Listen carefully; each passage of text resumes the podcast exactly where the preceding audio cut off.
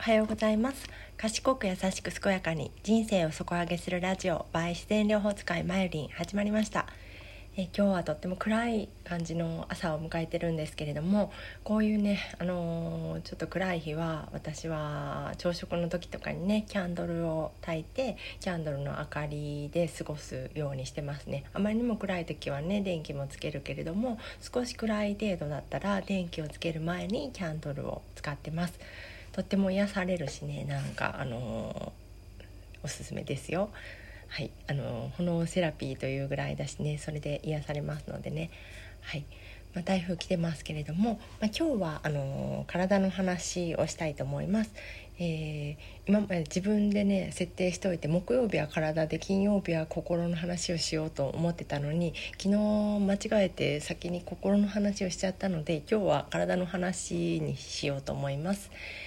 えーちょっと冷えてきてね、あの手足の冷えとかなんか寒気がするとかそういう不調を感じている人も多いかなと思います、えー、私もあの産婦人科で産後アロマしてますけれども産後のアロマトリートメントしてますけれどもあの上半身あの肩周りとかねあの背中とかはすごくあったかいのに仙骨周り、まあ、骨盤とか腰周辺ですねだけあのとっても冷たい方ってもう多いんですよね。あの本当半分ぐらい半分ぐらいは、うん、その差がありますね。上半身とその腰の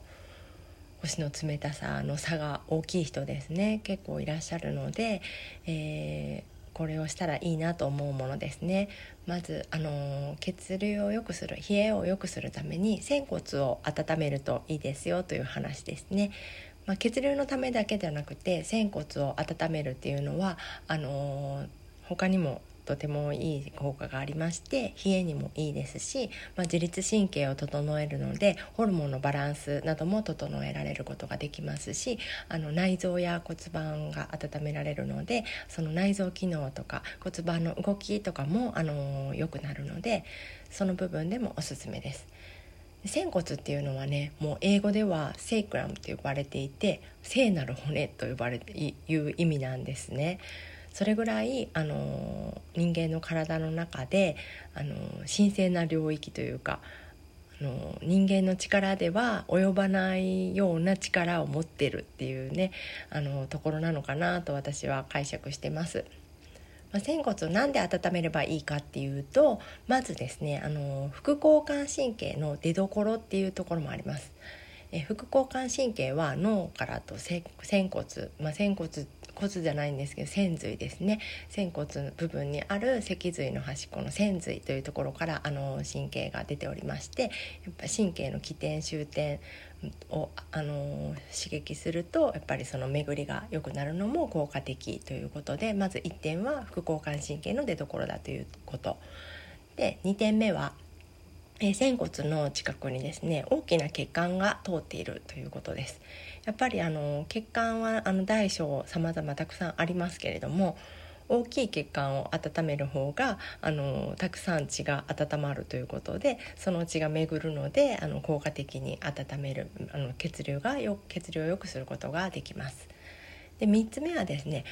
仙骨を温めることによって骨盤そのものやその骨盤内部にある臓器そのものを温めてあの直接効果をあの与えることができるっていうところですね。まあ、骨盤の骨盤って1個の骨でできてるのじゃないので複数のたくさん骨があの連なってできてますのでその動きをですねあのえー、柔らかくしたりあの滑らかに滑らかにしたりですとかその骨盤の内部にある臓器ですね、まあ、子宮とか卵巣とかそういったものを温めることによって内臓機能を良くしたりですね。そういう直接的な効果もあります。骨盤ってねあのまあ、開くとか閉じるとか聞いたことあるかと思うんですけれども本当にちょっとしたことで、あの開いたり閉じたりしていて毎日の中でも、あの閉じたり開いたりしてるんですね。でそれの閉じたり開いたりが、あの滑らかじゃなくなってくるとこう歪んできたりとかあの不調その歪みからあの内臓まで内臓の動きをえー、悪くしたりですとかねそういうことで不調をきたすっていうこともあるので骨盤周りを滑らかにしておくっていうのはあの全体の体にとても影響があるんですね。その3点からあの仙骨を温めるっていうのはとても効果的だよという話です。ではどうやって温めればいいかっていう話なんですけれどもまあ私はクレイテラピストクレイプロフであるので、まあ、クレイテラピークレイパックを一番おすすめしたいところですね。まあ、でもクレイパックをしたことがない人ももう本当たくさんいらっしゃると思うので、まあ、クレイパック一番推しなんですけれども、まあ、一般的にすぐできることっていうことでな、えー、あと2つねお伝えしたいと思います。まず1つ目はですねシャワーやドライヤーですね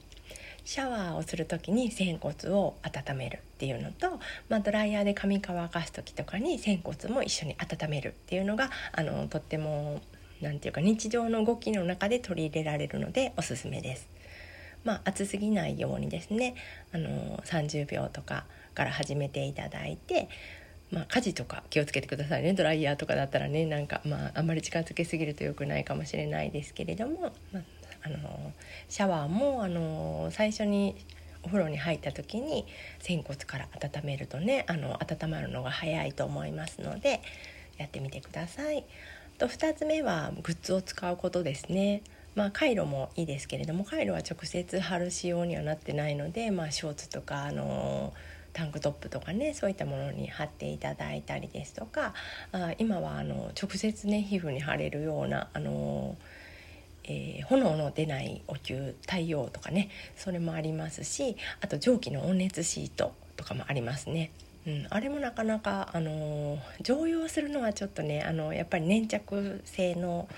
えー、糊がついてますのでそれでちょっとね、あのそれとその蒸気というかあの温かいものの温かいものが皮膚に当たることでこう湿気を帯びてですね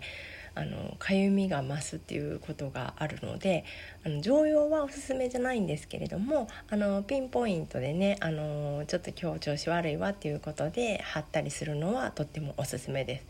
私も1回何日間かな？2, 2, 2回か3回連続した時にちょっと痒くなったのでこれはあのやっぱりのりは良くないなとは思いましただからあのー今日はスペシャルにちょっと温めとこうっていう時にはそういうねあの蒸気の温熱シートとか煙の出ないお灸ですねがおすすめです。その3点ですね私の中のおすすめ。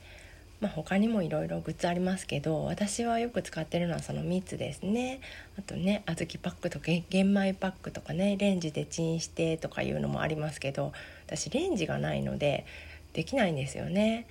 うんだから湯煎してってなると、まあ、湯煎してでもいいんですけどね。そういううん、なかなかそれはしてない。それだったらクレイパックしようかなって思ってしまうのではい。でクレイパックもし興味があったらクレイはあの内臓とかあの骨とかに、あのー、効果的なのはイエローイライトというクレイがおすすめですのでそのイエローイライトでクレイペーストを作ってちょっとあの温めてあの40度ぐらいになるぐらいまでには温めてそれからあの患部仙骨にですね貼っていただ貼って貼るっていうか、まあ、塗って置いていただくとあのとってもいいですね。それはそれも本当のスペシャルケアとして私もあのたまにたまにっていうかまあ定期的ではあるけどそんな毎週毎週とかはしないですねもうスペシャルケアとしてしてます。あの生理の終わりかけとかね自分の中のこうデトックスの最終形の時とかにすると効果的だと思うのでまたお試しください。それでは台風来てますけれどもまあねあのー、備えはしながら楽しむ楽しむということで良い週末をお過ごしください。バイバーイ